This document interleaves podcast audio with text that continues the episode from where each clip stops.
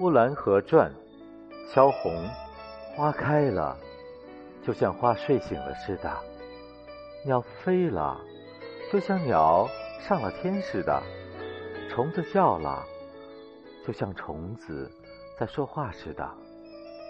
一切都活了，都有无限的本领，要做什么就做什么，要怎么样就怎么样，都是自由的。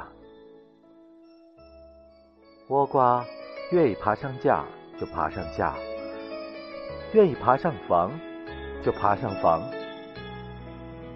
黄瓜愿意开一个黄花就开一个黄花，愿意结一个黄瓜就结一个黄瓜。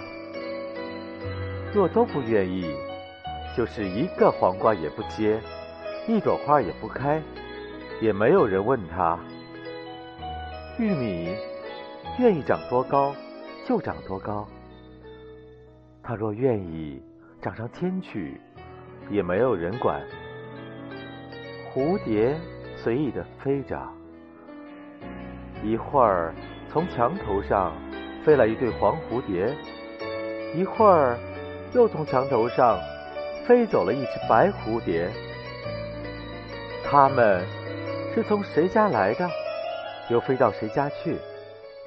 太阳也不知道这个，只是天空蓝悠悠的，又高又远。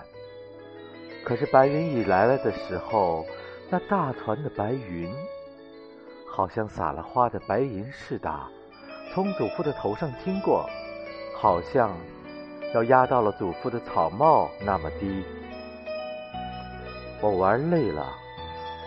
就在房子底下找个阴凉的地方睡着了，不用枕头，不用席子，就把草帽遮在脸上，就睡了。